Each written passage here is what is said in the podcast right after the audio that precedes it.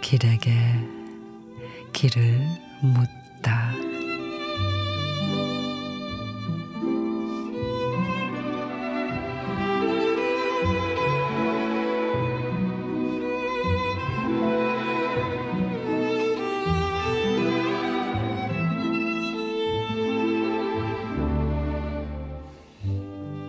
고독하십니까? 운명이옵니다. 몹시 그립고 쓸쓸하고 외롭습니까? 운명이옵니다. 어이없는 배신을 느끼십니까?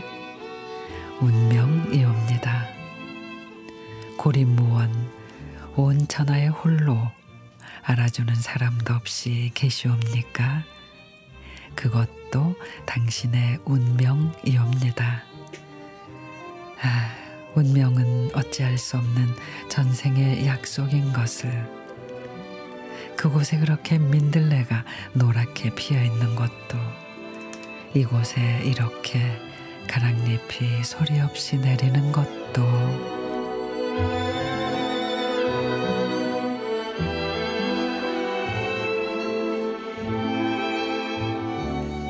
조병화 시인의 외로운 벗에게 아무리 인생이 홀로 왔다 홀로 가는 거라지만 그 말조차도 씁쓸하게 늦게 들릴 때가 있습니다. 오히려 사람 사는 거 그냥 다 거기서 거기더라.